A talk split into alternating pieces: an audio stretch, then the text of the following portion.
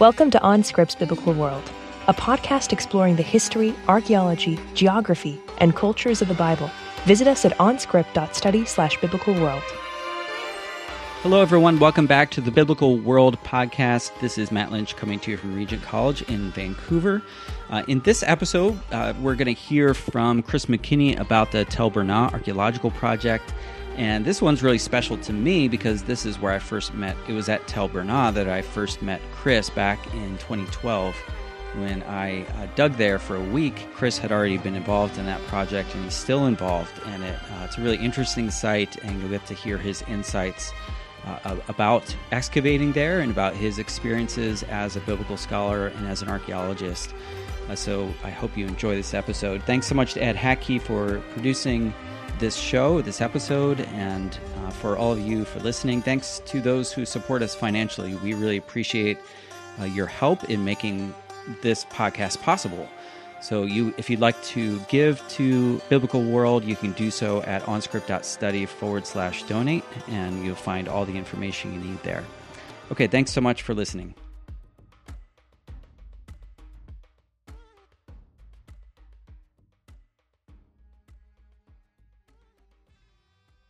Well, welcome to OnScript, the biblical world.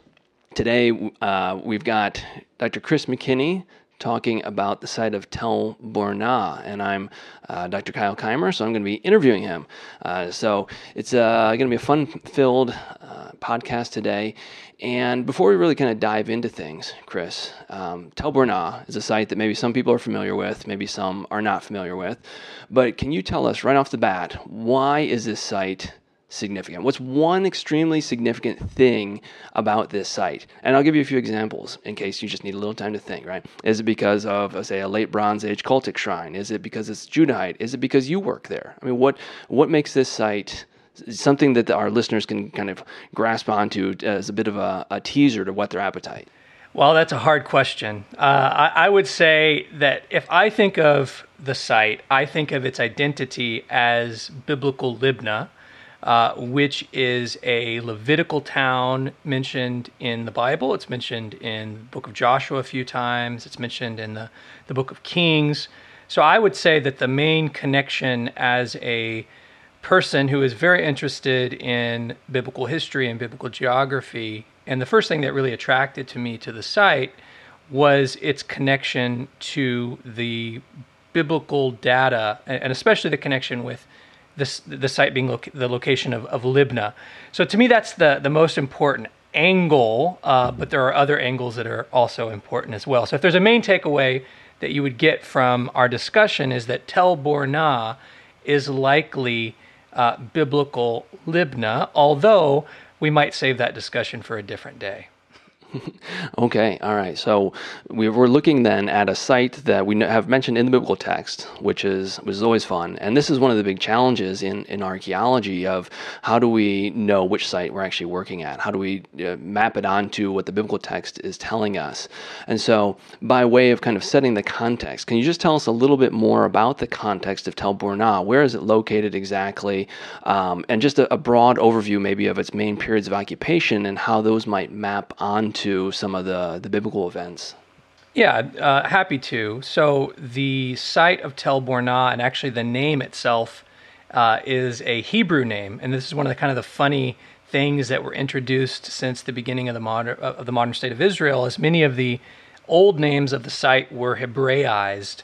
Um, the site uh, in Arabic is actually goes by a couple different names, but the main one is Tel Burnat, uh, which actually refers to a kind of uh, Italian hat that was uh, very, very uh, popular in the 18th uh, and 19th century, which probably means that the name evolved over time. We have kind of a late reflection of the name. So the name is actually Tel Burnat, which is like the, the tell of the hat. Uh, and that probably is the, uh, because of the shape of the of the site, it kind of looks like a hat sit, seated on a, on a hill. And just as kind of an aside to this, um, it shares that same name with a very famous site in um, in the West Bank, the site of so-called Joshua's Ebal altar on Mount Ebal, which is called uh, which is called Khirbet Bernat uh, or Bernetta, which is the same which is the same same meaning. But our site is in the Shephelah, a region that we've talked about in the past and a region we know well. Uh, it is the um, the area between the coastal plain in the west, where we have in the Old Testament or, or Hebrew Bible period the the Philistines at places like uh, Gaza and Ashkelon and, and, Gath and Ekron and so on, uh, and the Judahites living up in the hill country at places like Hebron and Bethlehem, and Tekoa, and Jerusalem. Our site is actually situated directly on the border uh, between these uh, two entities, the kingdom of Judah, as it would become known in the divided kingdom from about 931 to 586 BC, and the Philistines. And one of the really important things that has come to light in the last uh, 20 years or so is that even though we talk about the, the Philistines as kind of being a, let's call it a, a nation state, they're actually a, a confederacy of city, states that have perhaps some kind of cooperation between themselves, but they are really each their own entity, uh, at least as far as we can tell. Uh, we only have information from the Bible and from Assyrian sources, and a very few number of sources from the uh, Philistines themselves describing this. But one of the really important details is that Gath, um, over at least over the last 20 five years or so of excavations at Tel es-Safi, a site some seven kilometers to the north of Tel Burna, has shown that this site is the biggest and most impressive and perhaps best fortified city in the entire southern Levant, at least during the 11th, 10th, and 9th century BC, or precisely during the time frame where um, the kingdom of Judah after the United Monarchy, begins to emerge and have some of this territorial control over the region.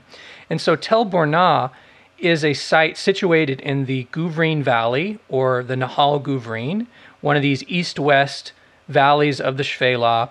And it's smack dab in the middle between the biggest Philistine city state um, of the period, again, between the 11th and the 9th century BC, and the most significant city in the Shephelah uh, of Judah, Lachish, which is about seven kilometers to the south. And so, th- what first attracted the excavators to come to this site uh, was that they wanted to understand, having excavated themselves for 20 some odd years at Gath of the Philistines, they wanted to understand what a site on the border would look like between the Philistine cities, uh, especially Gath, and Judah. And so the, the really the, the, the driving force behind this project was to understand borders and to understand how those borders might be distinctive when we think of something that is very well demonstrated with Gath being this clearly Philistine city, showing up in things like uh, pottery, but also even in the cooking methods that they would use, such as Philistine hearths versus uh, taboons or ovens.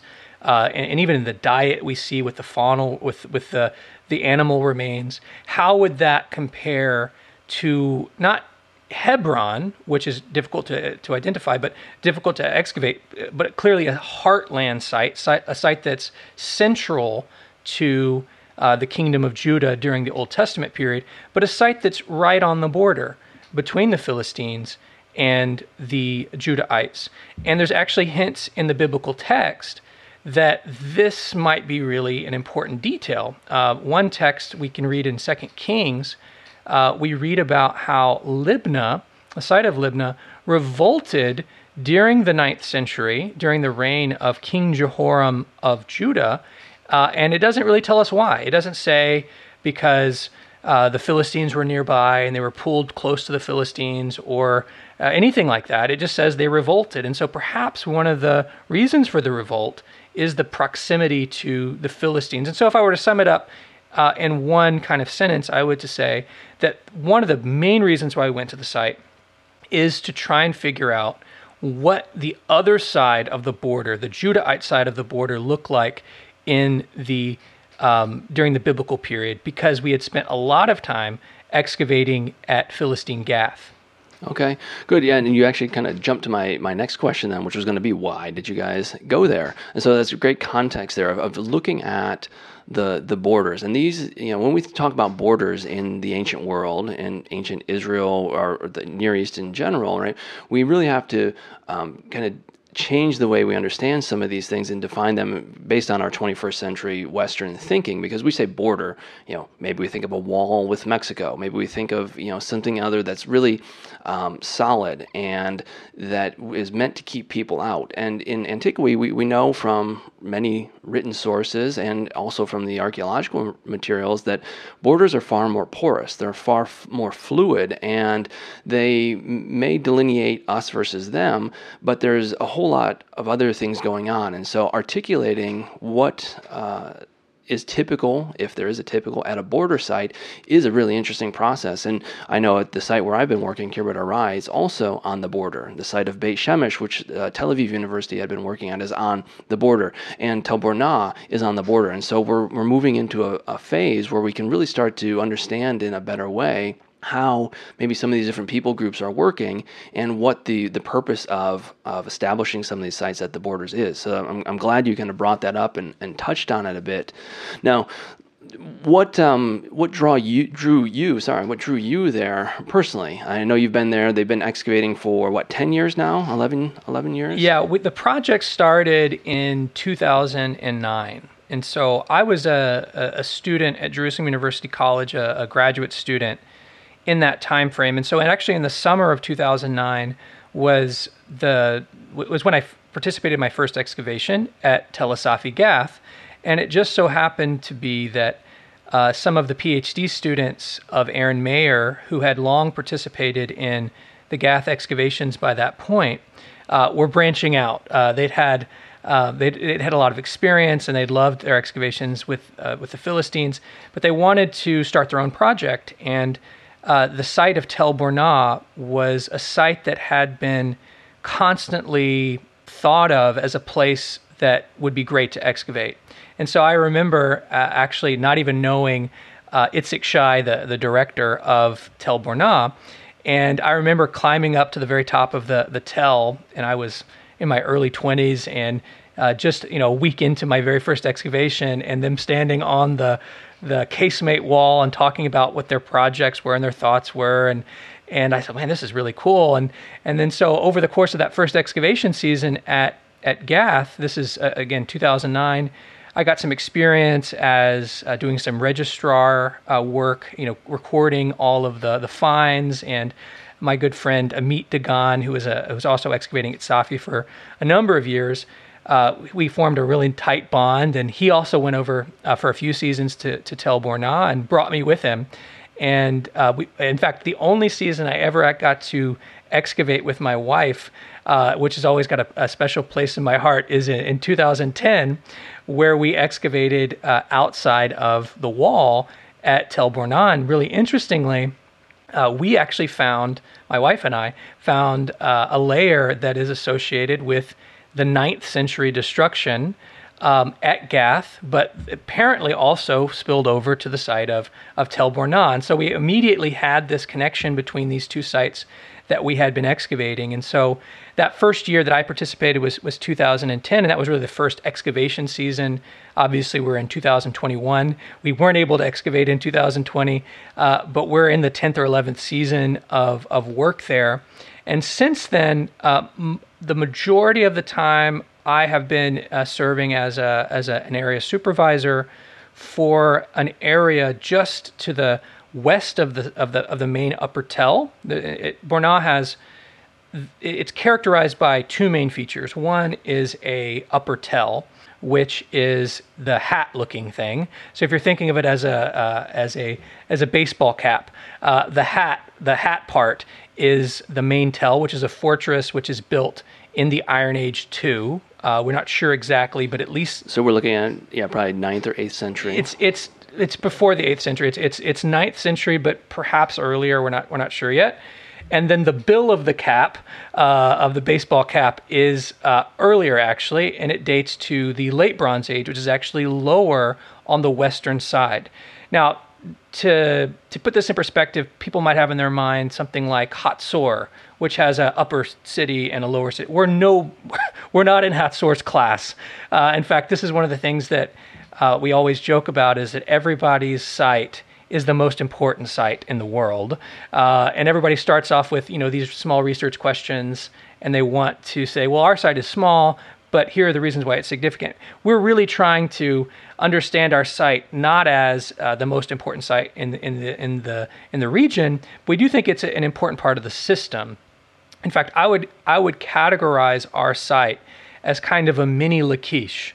Uh, Lachish, as I've said, is the the most important site in the region um, during the late Bronze and Iron II, and I would say our site is uh, kind of a third of that in terms of its size, but it has the same periods that we see show up at Lachish. So I started again working in this late Bronze Age, uh, this late Bronze Age layer, uh, at least in terms of the excavation. But uh, during the process, uh, I also participated in in uh, research that was devoted to making connections between the site uh, and this and its identification with with Libnah, as well as the early uh, explorations of the site, uh, which uh, are very important and very um, c- kind of give this background to why this site was uh, overlooked, uh, at least in terms of the excavations, and that's actually one of the main reasons why they were attracted to the site.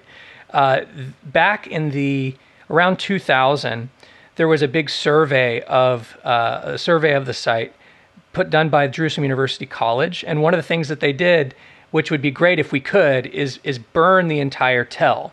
Uh, so they were able to burn off all of the weeds. And anyone who's participated knows that this is a good idea because once you do that, it makes it much easier. You don't have to go through that first process of taking away these huge winter weeds. And at a site like this, where you have walls all over the place, uh, being able to use aerial photography uh, would be really nice because you can see things really pop out. Uh, but the funny thing was, is our site is actually a bull pasture. Uh, so the nearby kibbutz, kibbutz Beit Nir, they said, we're happy to see you excavate the, the site, but please, whatever you do, don't be like those other guys and burn off the entire tell. That's how our bulls uh, uh, feed over the over the winter months. And so uh, we're just hoping that so archaeology has some symbiosis yes. with modern day culture. There you go. Exactly, exactly. Uh, and of course, one of the funny things was is that it, as it turns out, bulls really like uh, the excavated dirt. They like to roll in it. So we were uh, excavating a late Bronze Age cultic center uh, compound or temple, which, of course, in late Bronze Age uh, the main deity that you would connect with is Baal, uh, who is personified by riding on a bull. And so the joke was always when you know the bulls would roll in, here comes Baal again, and you take your dirt to them and they'd roll in it. So it was a nice uh, connection with the past. Um, but I, I, would just you know kind of end this part by saying it's just been a great experience. Uh, it's been the main project I've been affiliated with, and the team that is there is great. It's headed by uh, Professor Itzik Shai of Ariel University. Um, and we've had a number of, of other colleagues connected with it, including Steve Ortiz in recent years from Lipscomb University. Um, we have a, a, great set of area supervisors, which would include uh, myself and Aaron Tavger and uh, Deborah Cassuto, and just a, a wonderful team of uh, specialists beneath that that are also working on other aspects such as zooarchaeology, archaeobotany, uh, and it's just been a, a, wonderful experience to be a part of this this great project. Great, yeah, yeah, and you, it's it's nice to highlight the team because again, we've talked about this in the past that archaeology really is a, a team process. Uh, what from the beginning of you know planning everything to doing the excavation to even the publication. Now, before we come back to that, let's jump back a bit and touch on some of the, the kind of early exploration of the site because you mentioned this is something that you've been doing some research on, and this is something that I you know find particularly interesting, and I think just to, to frame the discussion for some of our listeners, right? Uh, you know, Napoleon comes in 1799 and conquers Egypt and then moves throughout the Near East. And this opens up the Near East, as many of our listeners probably know, for kind of European interest and a reawakening in, in ancient things. And all of a sudden you have these people coming and starting to explore the so-called Holy Land. And one of the first and most important is uh, Edward Robinson, uh, along with Eli Smith in the, the early 1800s. And then a number of others come after this. And so you've gone and looked at some of these early resources, particularly focusing on Tel Burna uh, and also the, the different names of the site. So maybe you can just say a little bit about some of this early exploration. You know, was this a site that early explorers were drawn to in any way? And what are some of the challenges? Challenges that you found in looking at their these early accounts and trying to kind of bring everything together um, as you planned for the, the modern excavation? Yeah, great question. And these are the types of things that I know both of us love and could get lost in the, the 19th century world and early 20th century world of these ex- early explorers. And so I'd start with I'd start with this is actually one of my biggest heroes in terms of uh, biblical studies and geography and such is, of course, Edward Robinson. But I got to admit, Edward Robinson missed Tel Burna. Uh, in fact, if you go back and read some of his, um, he came to eight, in 1838 uh, with Eli Smith to uh, what was then Palestine, and he, he came to Beit Jibrin, which is now known as Beit Guvrin, uh, one of the places that has an amphitheater in Israel and near to the Bell Caves. If you if you've seen Rocky three, uh, you've seen where they filmed uh, the part where he has the ridiculous ep, uh, uh, uh, bow and arrow that explodes. That's very near there to, to make a modern connection. but he turned Rambo three. I think you might be Rambo three with bow and arrow. Yeah, Rambo three. Yeah, Rambo three. Just you know, we don't want to you know mis- disrespect Sylvester Stallone and some of the, the, the stuff out there. So just clarify. yeah, okay, yeah. Go ahead. Yeah. So um, Edward Robinson went right by the site and he went from Beit Jibrin northward onto Tel es-Safi. Didn't comment on it. Uh, he missed one of those, but he still did much more than than anyone else. But a couple years later, um, there's actually a another scholar, not as well known. His name was Charles William, uh, I think Meredith Van de Velde. Uh, he's got a long name. Uh, he came and he actually added more details to what Edward Robinson had done in the late 1830s. And he didn't visit the site either, but he said when he passed through, uh, the Arab guide that was passing through, he said, Look at that site. It's the name of it is either Tel Bornab or Tel Bulnab. Now that le- that second name, which we can say is B U L N A B, in at least in in English, uh, is of course different than Bornat. And what's really interesting about that name is it has the same consonants as the name Libna. Uh, and so this was a discovery um, that was, let's say this, I, I, found this out a few years ago um, that Van had visited it and had given a different name, but the connection was not immediately made that we can we can then see Libna as a kind of uh, a corrupt version in the in the name Bulnab. Now he didn't actually visit the site, but he records it, which is which is very important. And so this becomes what I consider to be probably the, the closest we can get to the original name. And if we go back in time to uh, Eusebius, the, the great Christian historian as well as geographer, and what is one of my favorite ancient documents, ancient works, the Onomasticon, where he goes and uh, actually gives many of these place names and identifies them using mileage, he indicates that the site of Lobna, uh, which is biblical Libna, is in the same neighborhood as Eleutheropolis, which is at Beit Guvrin. And so this seems to fit quite nicely. And in fact, uh, and this hasn't even been published yet, so I'll give you the, the ground room uh, floor. Uh, uh actually, there was a, I was looking at uh, a, a map that includes the name Wadi Abu Laban, uh, which is just actually the, the, the, the canyon that is a, a, tributary of the Nahal Guvrin directly across the valley from uh, Tel Burna. And the, and the name Laban is the same basic word as Libna. Both have the connotation of, uh, of connecting it with white. So we have Eusebius describing the site of Lobna, which is in the fourth century um, AD. So this would be a Byzantine site. And then we have the um, the record of Charles van de Velde from the same area, seeming to preserve the same name. So essentially, we can make a pretty good case that the the name was corrupted in the 19th century at some point and became Bornat. But we can connect Van de Velde in 1852 with the name Bulnab to what Eusebius tells us in, in the fourth century. Now, the very first person to actually come to the site wasn't Edward Robinson, as I've said, was actually a French explorer named Victor Guerin. He uh, came to the site in the 1860s. He climbed up to the top, described its walls.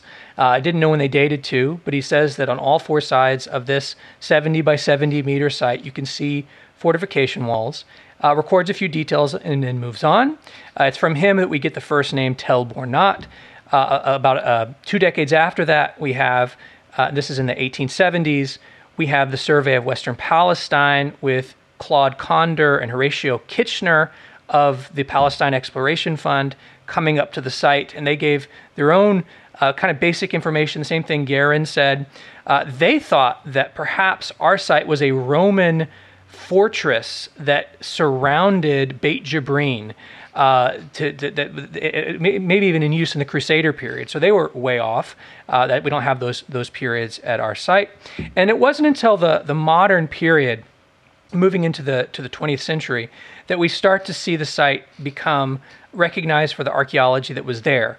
Uh, and actually, as it turns out, uh, Petrie, Sir William Matthew Flinders Petrie, we got to say his whole name, uh, he came to the site, and just after his excavations at Tel El Hesi, where he had essentially um, unlocked the key to using pottery as a uh, as a technique, or at least it was this was known before, but he connected it with the specific strata at Tel El Hesi, uh, which is a, a site cl- very close to us and close to where you excavated Khirbet Rai.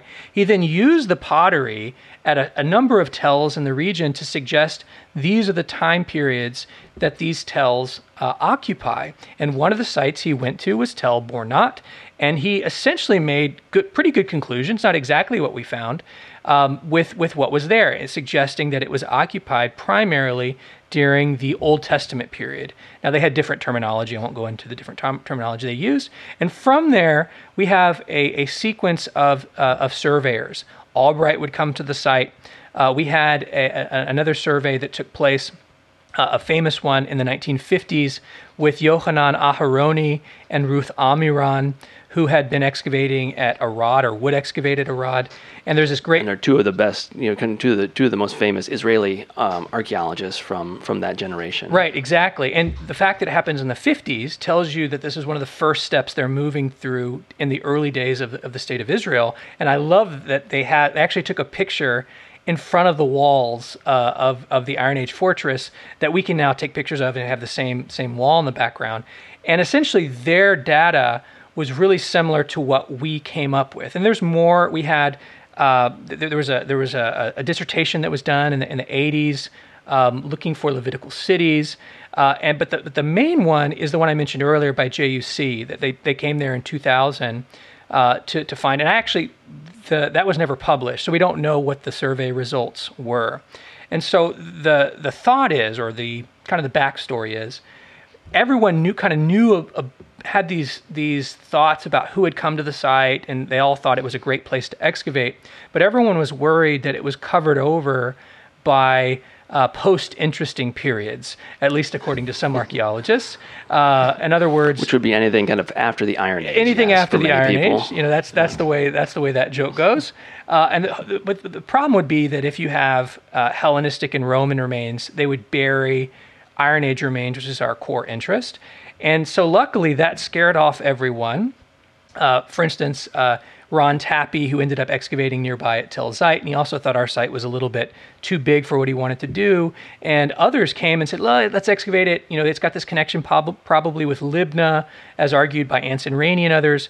But they just said, no, let's not do it because it's uh, probably got these later periods we'll have to deal with. And so when Joe Uziel and Itzik Shai came to the site in 2009, one of their big uh, ideas was to do a two prong approach to survey.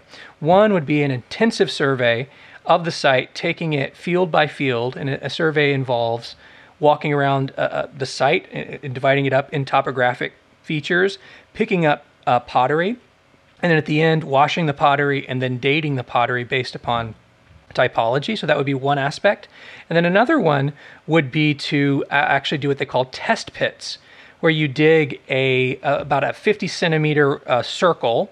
Um, and then it, only uh, you only dig down about 20 centimeters or so, and then you actually sift everything to see if um, that provides a better um, a, a, better read on what the survey was. And so they did both of those. And it turns out that the site did not have hardly any occupation after the Persian period. So the site, according to the survey, was occupied from the early Bronze Age, you know, from the third millennium BC. It seems to have had Middle Bronze Age remains, uh, which would be from about 2000 to 1550 BC. The biggest period, uh, the biggest two periods, were actually the Late Bronze Age and the Iron II. And so those were the main, and it also had some Persian period. Now, it had some Iron 1, which would be, again, between 1200 and 1000 or so, but not as much. And so essentially, the two biggest periods as represented in the survey were the Late Bronze Age, this time of internationalism uh, in in, uh, in, the Mediterranean world, New Kingdom Egypt, and so on, and the Iron II, which would be more or less the two biggest periods that we see at a site like Lachish, which is what, which is what I mentioned earlier. Now, of course, that was the survey. That was what walking around the site, picking up sherds, uh, showed, and so you had to actually ground uh, proof that through excavations.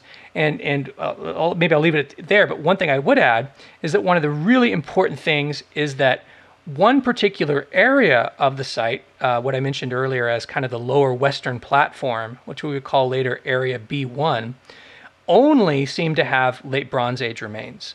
And so that became a, a, a key uh, element to what we were hoping to find out if that would prove be proven true in the survey and if so that could be really important because as you know excavating earlier periods is often difficult because you have to, to excavate through later periods to get there and so that was that gave us the the setting and that's actually kind of where i came into the story in 2010 when we began our excavations Okay, great.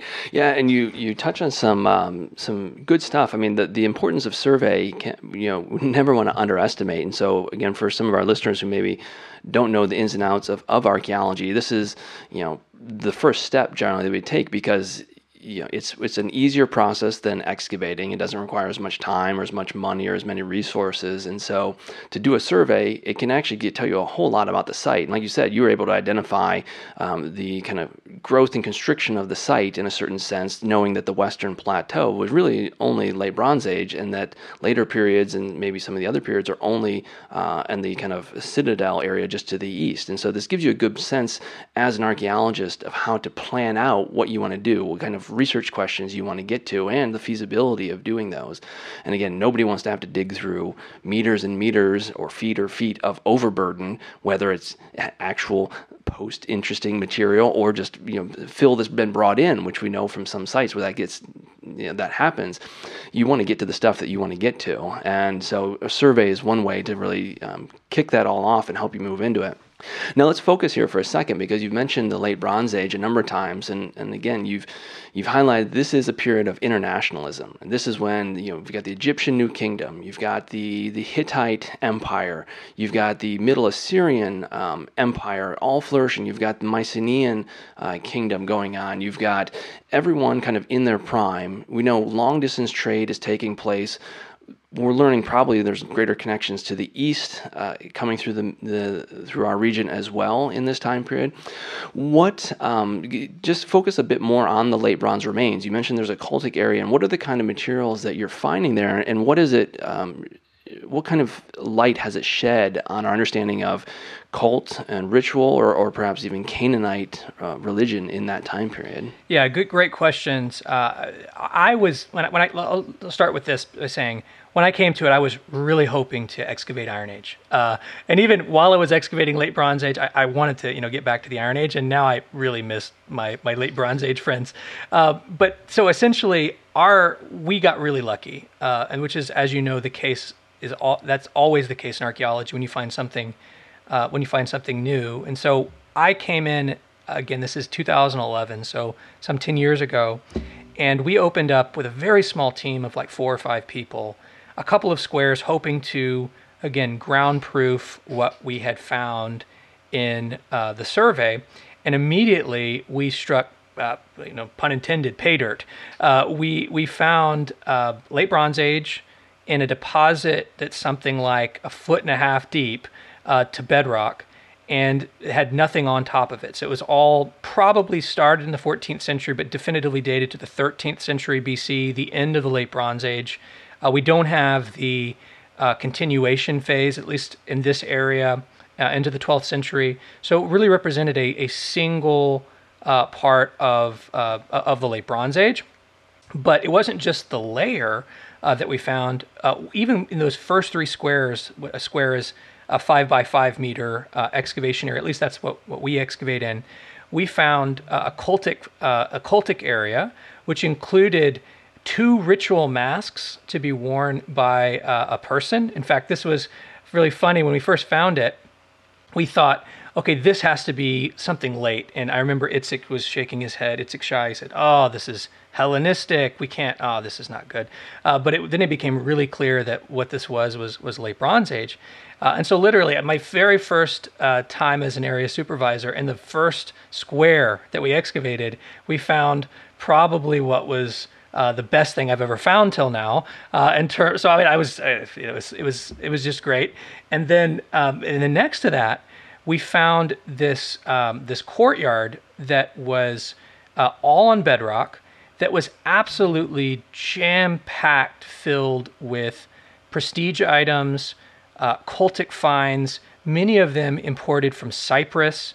Um, and maybe I could just give you an overview. I mean, we had um, we have a again it's, it's on a bedrock courtyard but we found two of the most distinctive ones are what's called cypriot wavy band pithoi essentially what these are are massive jars which were produced in cyprus and then um, at least according to the um, shipwreck excavations of uluburun off the coast of turkey they were filled with all kinds of um, of items that were that were shipped from Cyprus to the to the wider Mediterranean world, including especially Cypriot items like um, milk bowls and what's called bilbil juglets, some of which were just for the pottery themselves. Others might have contained items such as the the bilbil juglets, which may have actually been used to uh, to trade in opium, uh, which I am uh, kind of a believer in, although it hasn't necessarily been proven.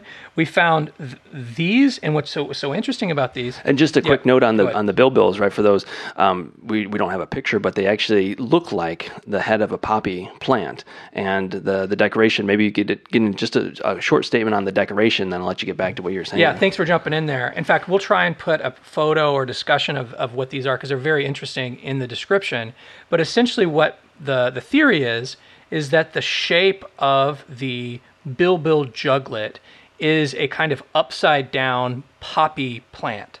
In other words, so to get opium, you actually have to to cut into the poppy plant to, to get the oil out and then collect it and it goes through a chemical process before it becomes opium. And so the idea is is that the, even the shape of the vessel, the juglet itself, was meant to look like the, the poppy plant and then contained the opium.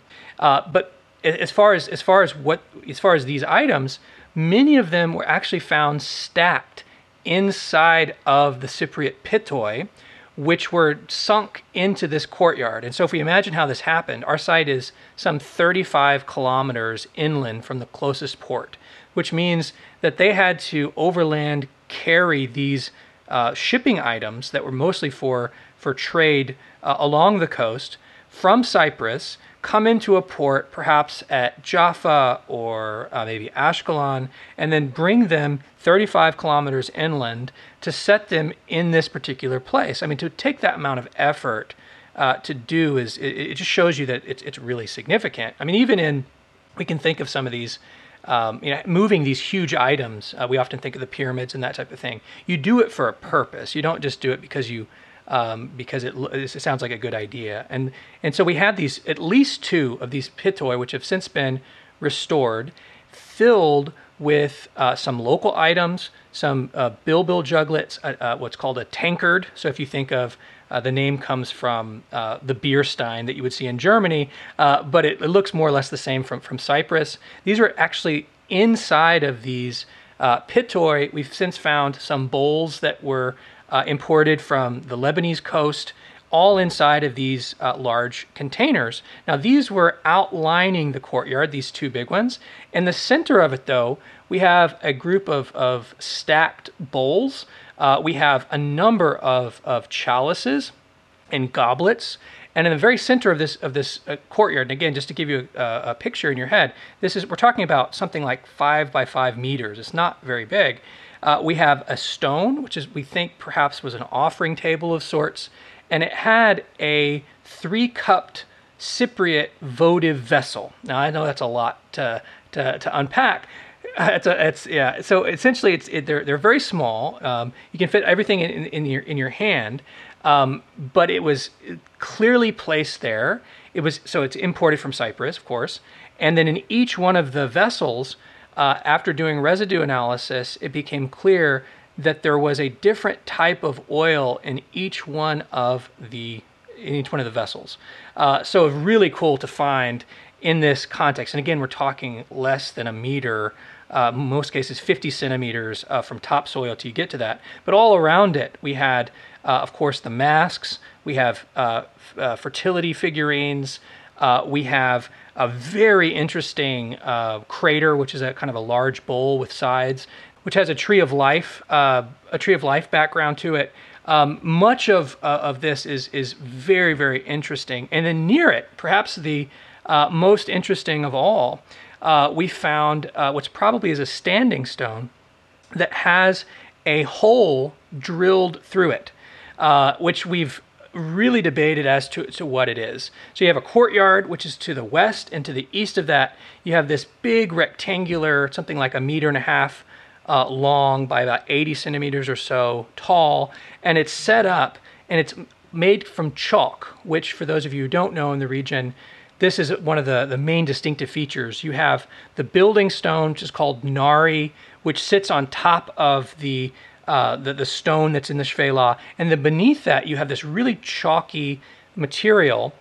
It's called eocene for for those real who are interested in the geology, uh, but it's really useless for for building material.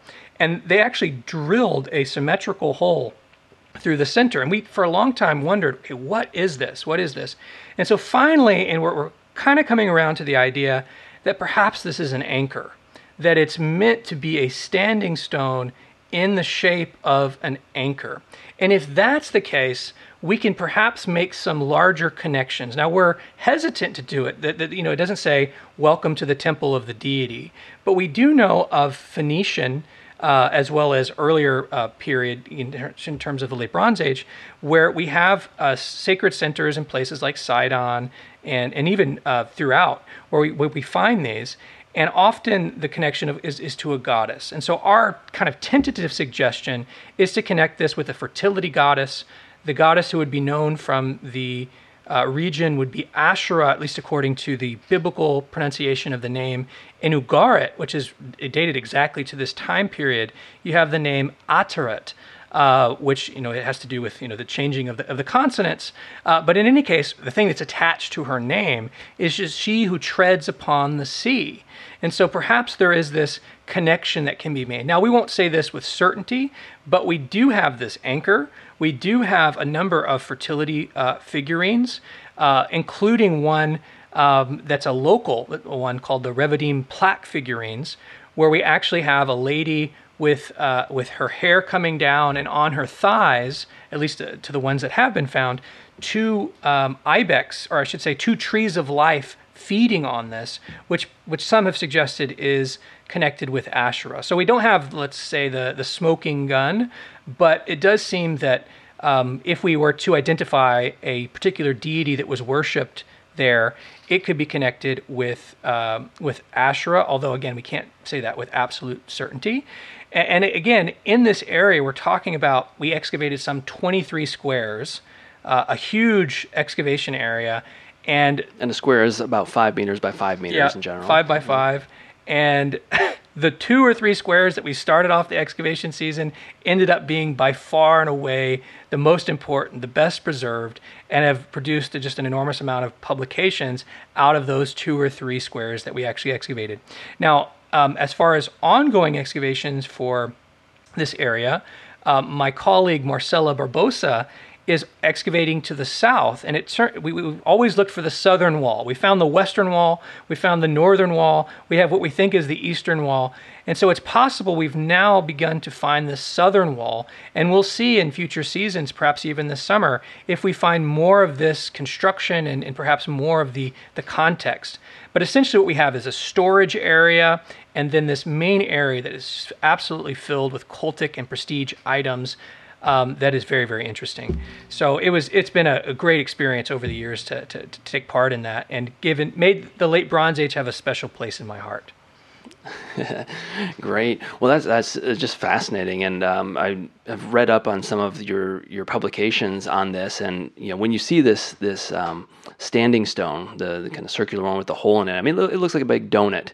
And so, but you're saying it's not about donuts, then, right? So it's it's you know, we want to make sure that nobody thinks it's about donuts. It's you know, but it's it's interesting though how you reconstruct and pull all the the evidence together to try and figure out uh, a little bit about Canaanite religion, because as you mentioned, yeah, there are a number of other sites where you have these anchors that are featured prominently. And you know, this was actually going to be a question I was going to raise you: is, is could this be an anchor? Actually, uh, I mean, it looks like that, particularly with the hole drilled through. And so you've you've pulled together all the different evidence. And you, like you mentioned, in archaeology, we very seldom ever have a smoking gun, but as we gain more and more data and more information, we're able to make these connections in, in new and interesting ways. And uh, you know, I'll be interested to hear more as you guys excavate more of this and as you process this material. Um, if you guys continue along this same line of thinking, which I think just from hearing it now makes a lot of sense to me, at least. Yeah. Can I, can I add one other thing? Um, if, if you think about the the connections with Cyprus, which are obvious, we have just a, a huge amount of imported stuff from Cyprus, which isn't, um, let's say, Cypriot imports aren't unique to the period. I mean, they're they're all over the place in the late Bronze Age. But to have them in as high a quantity as we do in the variety that we do, and especially these massive pithoi, which would take the tractors of the ancient world to move, uh, bulls and at least donkeys, um, tells you that it's connected in a way to Cyprus uh, we've even toyed around with the idea that maybe this, you know, just it's, it's, it's a group of traders that connect there. Uh, even in some ways, has more of the variety of things than a place like Lachish does, at least in these big uh, pithoi. But the other thing I was going to say about the anchor, if it is an anchor, it isn't reused. In other words, they're not bringing the anchor from the sea.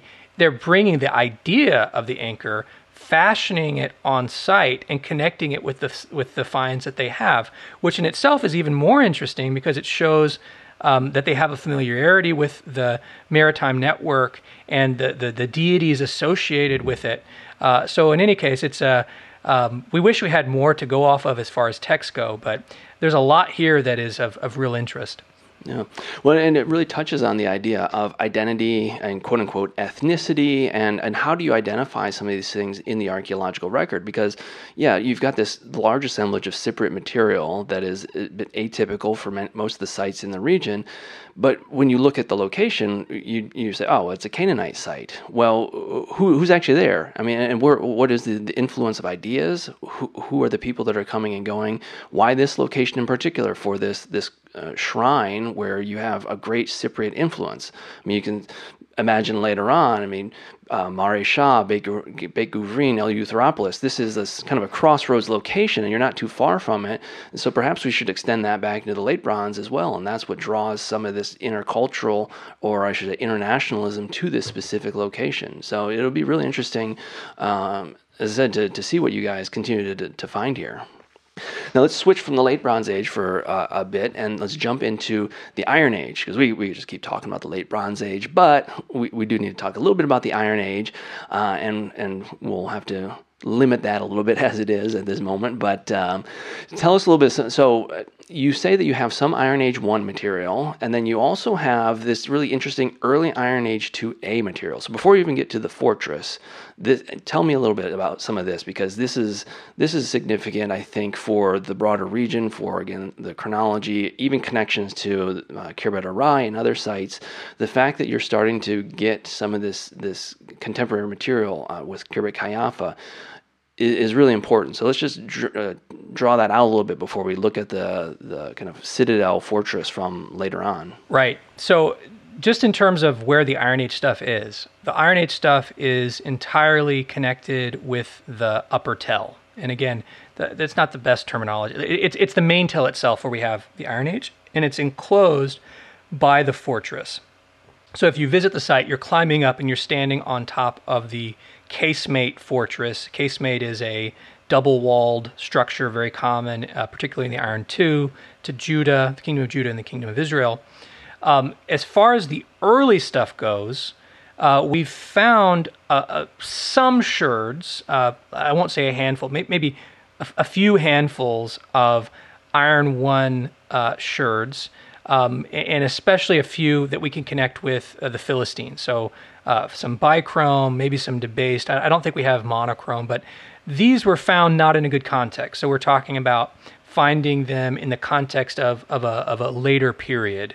Um, but we do have a considerable layer that seems to be consistent with the early Iron 2A uh, that can be connected with the same uh, pottery horizon as Khirbet Qeiyafa, which which again is yeah late 11th century, early 10th century. Right. Yeah. And so the pottery that we found um, in a destruction layer, um, and this this area is to the west of the of the fortifications. I mean, I'm talking about directly west of the fortifications, um, and the the the the area supervisor, my good friend Aharon Tavger, who we both know well, um, uh, he he's the one in charge of this, and they've exposed dozens of complete vessels, thick layers of ash, probably, uh, as you mentioned at Khirbet al-Rai, probably a couple stories of, of, of excavations on top of one another, and we're continuing to excavate uh, excavate this.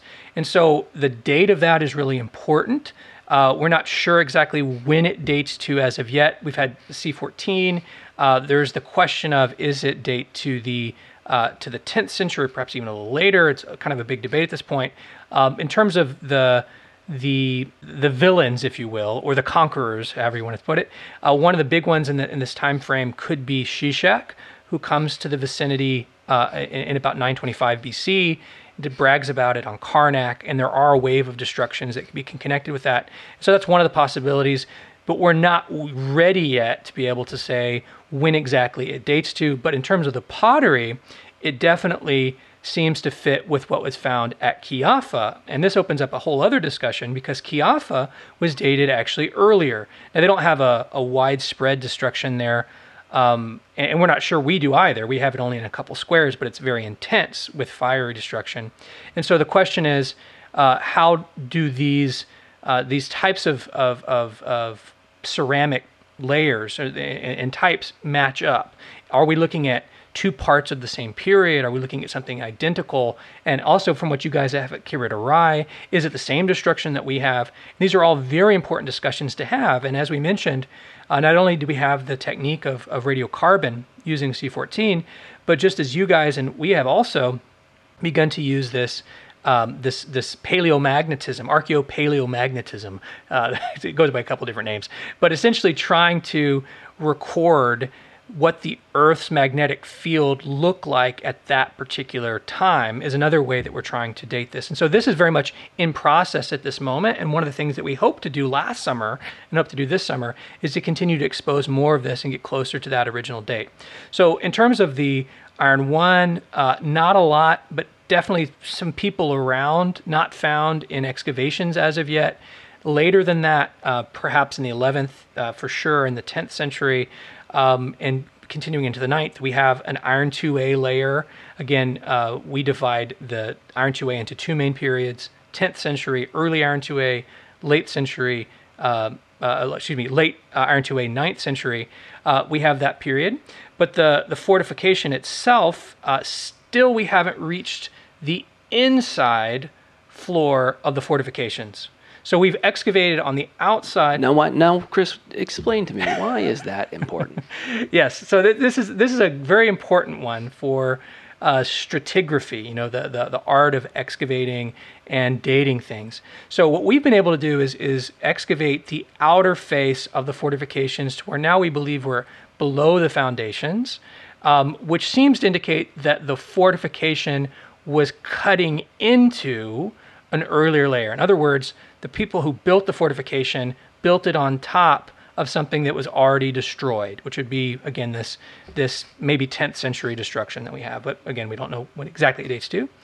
But and actually, to, in order to date a fortification or really any building, you need to have the interior of of it built because then you can see the floors as they joined or abutted uh, the wall. And then you can actually excavate below that, which provides the date of, uh, on both sides of, of, of, the excavation, the beginning and then after. And so that's one of the things that we're really hoping to do, and we actually hope to do that in a couple different areas.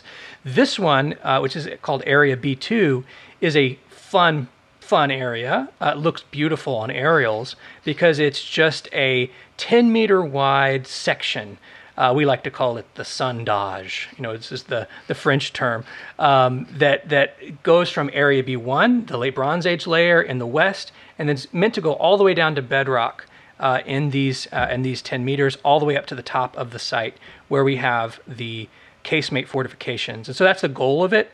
Uh, and we found we've gotten low on a lot of these places, but not on the interior yet. Now, if we go inside the wall, it's very clear that the casemate wall was in use in different ways from the 7th century uh, on the most recent all the way through the 9th century. In other words, probably the fortification was built in the 9th century, although there's still the potential that it's a little bit earlier, but most likely in the late Iron 2A in the 9th century. It, it reaches its apex or its its its uh, pinnacle during the 8th century BC, which would be very fitting with what we know of the Shephelah and really the kingdom of Judah in general. We're talking about, in terms of biblical characters, two big ones King uh, Azariah or Uzziah, who's mentioned in Chronicles and Kings as expanding, and even in the case of Chronicles, uh, uh, tearing down the wall of Gath. Um, where this expansion seems to happen in the 8th century, probably, at least in some ways, aided by the destruction of Gath, which happened uh, a generation earlier, probably around 810 BC or so, maybe a little bit earlier, by Hazael of Aram Damascus. Uh, something mentioned in the, the book of Kings, 2 Kings 12, verse 17. And so, as Gath gets wiped off the map, uh, if we're thinking of a risk board, uh, Judah is able to expand uh, westward, and even actually, we think that Gath during this period became a Judahite site. In fact, this is mentioned in a, an Assyrian inscription, the so-called letter to the god. And so this entire region reaches its its pinnacle in the 8th century. But as uh, we all know, at least those of us in the region, all of that uh, comes crashing down uh, thanks to our friend Sennacherib, uh, who comes in the year 701 BC uh, and claims to have destroyed 46 cities. And we must admit, uh, that this is not an exaggeration. um, that he we're, we're likely one of those sites that he destroys. Uh, and so, even though our site reaches its pinnacle in the eighth century, one of the f- funny things is is clearly something happens. The site uh, changes in terms of its uh, wealth, in terms of its prominence, in terms of the buildings. We have reconstruction. We don't have that thick burn layer that you would come to expect with a Sennacherib destruction, like especially at Lachish uh, or other places. Uh, but something definitely happened between the 8th and the 7th century. Now, this is particularly interesting to, to us as people interested in the biblical world because the Bible is really clear on what happens when Sennacherib's in the region. Sennacherib is fighting with Lachish. In fact, he would make this really uh, obvious in his uh, Lachish reliefs in his palace in Nineveh, which are uh, unbelievable, and anyone who goes to the British Museum should go and look at those. And he sends his uh, three officials, one of which is called the Rabshakeh, uh, the, the chief, uh, the, you know, kind of the chief of his, his spokesman, sends him to Jerusalem where Hezekiah is uh, holed up. And he uh, Hezekiah sends his officials, one of which is a guy named Shevna, and they meet on the wall of Jerusalem and they discuss terms. And it's just unbelievably cool trash talk back and forth between the Rabshakeh and these three officials. And they say, whatever you do, don't talk in Hebrew. Let's talk in the you know in the international language and have this back and forth. Well, anyways, we'll leave that for some other time. But the Rabshakeh then comes back to join up with uh, with Sennacherib, and it says in uh, Second Kings that the king, Second Kings uh, 18, that the king of uh, Second Kings 18 and 19 that the king of, of Assyria was no longer fighting at Lachish, but he found him at Libnah. And this seems to be the indication that they are now surrounding this new site in the vicinity of Lachish, which we believe is located at Tel Burna, which would actually be kind of an interesting thing as well, because uh, if we think of the book of Joshua, which is, of course, reflective perhaps of, a, of an earlier period, uh, Lachish and Libnah are also fought uh, by Joshua in the same sequence. They fight Lachish, and then they go to Libnah. Uh, so it's, it's, it just fits in with this kind of geographical type of, of conquest. But as I mentioned, we don't have a burn layer uh, of Sennacherib or of the 701 destruction, but something definitely did happen on site to, to, to, to alter it. And may I say just a couple other words about that. In the last two seasons of excavation, I've shifted from excavating in the uh, late Bronze Age layer to actually looking for the gate. I always wanted to excavate an Iron Age gate, and uh, we think we have one, which dates to the 8th and the 7th century uh, BC. And one of the cool realizations uh, after we had exposed part of it and tried to make sense of, of how these towers would have worked and this channel that come through. And once I realized, you know, I'm kind of standing on a tower and I kind of looked out to uh, the south, which was towards Lachish. And I just imagine, like, wow, like the defenders of Libna, if we're right about the identification and we're right about the stratigraphy, were likely standing on this tower as the Assyrians approached Jerusalem. Uh, and the fact that this site is really not all that well defended and not that big, maybe they just said, you know, you destroyed 40 some odd other cities. Maybe we'll just give you the key to town and let you come in and, and, and take the place. Uh, but it was just really this kind of amazing moment of, yeah, you're connecting it with, I don't want to go too Bible and spade type thing, but you're connecting a real historical source, which we have uh, Sennacherib's prism and, and, all these different editions, and of course the Lachish relief. And you're looking out to the same landscape that Sennacherib saw, that the defenders of Libna would have seen, uh, and even the ancestors of those defenders, because we have uh, Josiah's wife, Hamutal, uh, from the city of Libna, uh, looking out and, and, imagining the scene. And as it turns out, uh, one of the interesting things about the, the site is that in that same uh, valley, the, the Nahal was found one of the few, uh, one of the few Iron Age cuneiform tablets uh, what's called the Lamashtu plaque. And so the suggestion, going back now some 30 years, was that perhaps some Assyrian soldier was in the vicinity and dropped it. Uh, and so perhaps that's even another uh, thing that we could add to this. And so in any case, that's just been just a, a really great experience to always connect back with these historical sources, the Bible included, to understand. Um, and so we're continuing in terms of the excavation to expose more of the gate. Perhaps we have another gate below this that we're hoping uh, to, to uncover, which would date to the earliest phase of the fortress. We're also excavating in a couple of other places in the fortress, one on the east side which has got some really nice material um, from the from the later periods in the seventh century, which would be connected with the time frame of Josiah and Hamutal. And then the main excavation area is actually in the center of the site, where we're going down in a, in a very broad way, where we have a, a, probably the main building within the fortress from the Iron Age, led by uh, Debbie Cassuto. Uh, and we're continuing again to, to, to move from the 7th to the 8th to the 9th and maybe to the 10th, and we'll see what's below there. And so the goal is to get the entire sequence of the history of the site in, in different areas. So that kind of gives you a, a, a broad overview of the uh, of the Tel Burna Archaeological Project. And of course, uh, you're welcome to uh, to follow us. We have a website, telburna.wordpress.com, and we try every day or every other day to update the new finds. And so we'll be in the field this summer, uh, COVID willing, uh, and uh, we'd hope for you to, to follow us. And if you would like to, exca- to join an excavation project, uh, we'd be more than happy to have you. Great, Chris. Yeah. Um, if anyone listening has the opportunity, I mean, going on an excavation is uh, is fantastic. I think it's it's really an opportunity that that people tend to love. And so, since if you are going to be in the field, yeah, take up this opportunity because this site is so interesting, so fascinating. So, really, thanks for for laying it all out and, and giving us a good sense of what, what you have there, particularly at a site that, um, as you believe you mentioned, you know, isn't isn't all that big. And so, you really jammed a lot into this one site here.